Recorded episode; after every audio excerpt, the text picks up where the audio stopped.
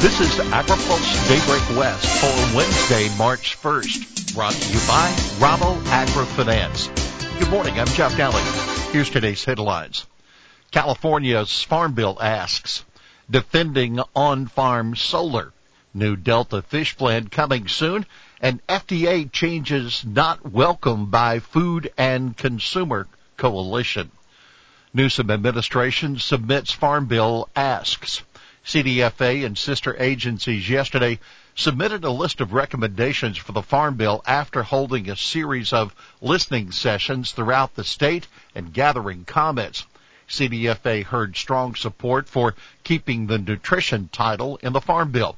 The letter also pushed for robust nutrition funding, expanding conservation programs, managing risk through the farm safety net, and safeguarding marketing and trade programs. The administration further requested investments in its sustainable pest management agenda and related research, along with support for organic agriculture. Ag groups push for retaining solar incentives. The California Public Utilities Commission, the CPUC, has overhauled how farmers can sell solar energy back to the grid.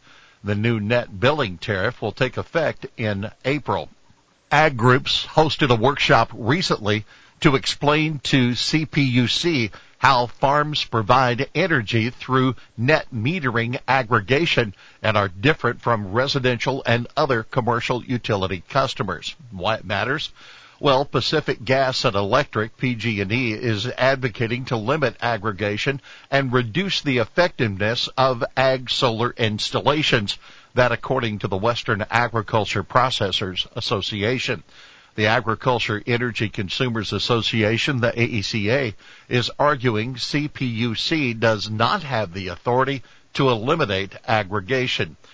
You can read about the Farm Bill asks and AECA grilling PG&E and the AgriPulse West newsletter hitting inboxes later this morning. Judge extends Newsom Biden Delta plan. A federal judge has extended a joint plan between the Newsom and Biden administrations for protecting endangered fish populations in the Delta. Environmental and sport fishing groups opposing the plan blasted the ruling. They argued the agencies are propping up irrigation districts rather than protecting fish. Now remember, state and federal agencies filed the temporary plan last year in an ongoing lawsuit over Trump era biological opinions. The Biden administration is reworking the opinions in the meantime and plans to unveil a new draft by 2024. We'll have more AgriPulse Daybreak West next. When you work with Rabo AgriFinance, you get the global knowledge and financial strength of one of the world's largest and most innovative food and ag lenders. Tools essential to realizing your aspirations. Discover how an unmatched network of local and sector experts can help you confront agriculture's challenges and seize the opportunities that lie ahead. Learn more and contact us at www.raboag.com creating value, connecting vision. Rabo AgriFinance. Welcome back to AgriPulse Daybreak West. House committee advances resolution blocking Biden's WOTUS rule.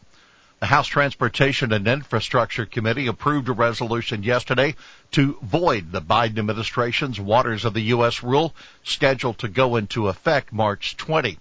Committee Chairman Sam Graves, a Missouri Republican, and, Walt and Water Resources and Environmental Subcommittee Chairman David Rouzer, the North Carolina Republican, introduced that resolution earlier this month to use the Congressional Review Act to get rid of the rule. Senate Republicans introduced identical wording but have taken no action yet. You can read our full report at agripulse.com. Equity Commission delivers interim report to USDA. Agriculture Department leaders didn't officially receive a slate of interim recommendations from an Equity Commission convened last year until yesterday, but the department says many of the suggestions are already in the works. USDA says the 48 page document submitted to Ag Secretary Tom Vilsack will inform the continued dialogue between the department and the commission as it develops a final report to be released later this year. That report, expected by the end of 2023, is also expected to include recommendations from the Commission's Rural Community Economic Development Subcommittee. It's not just about improving this department for particular groups of people, Vilsack said yesterday in an event at USDA's Washington headquarters. It's about creating a model department. You can read our full report as well at agripulse.com. House Ag planning active hearing schedule. The House Agriculture Committee's first hearing of the new Congress is in the books. Up next, the committee will be bringing in USDA officials to review different areas of the Farm Bill. That according to Chairman Glenn G.T. Thompson of Pennsylvania. He told reporters to expect hearings every time the House is in session, and the committee is also planning a listening session in Waco, Texas. In the meantime, Thompson said the committee staff is separately auditing USDA accounts for money that has been appropriated but not yet been spent. Why that matters? Well, Senate and House Ag committees are both looking for any funds they can use to meet requests for additional Farm Bill spending. By the way, Representative Mike Bost, an Illinois Republican, is rejoining the committee. He'll add some needed Farm Bill experience since he was a member of the committee when the 18 bill was written. Bost will be on the subcommittee on conservation research and biotechnology. FDA changes not welcomed by Food and Consumer Coalition. Disappointment was the common sentiment shared by food and consumer groups following the additional insight provided yesterday by the Food and Drug Administration on its proposed restructuring of the Human Foods Program. Donna Garren, Vice President of Science and Policy at the American Frozen Food Institute, was one of many food and consumer group representatives who criticized FDA's proverbial kicking of the can on implementing key organizational structure and cultural changes at the agency as called for under the Reagan-Udall Foundation report issued last year.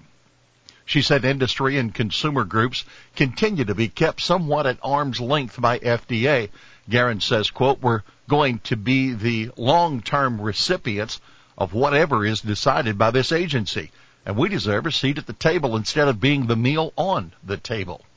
Roberta Wagner, a 28-year veteran uh, of FDA, who is now the Vice President of Regulatory and Technical Affairs at the Consumer Brands Association, said the actions by FDA Commissioner Robert Califf show he chose, quote, business as usual instead of accepting expert recommendations on how to help prevent food shortages and limit the spread of food-related illnesses.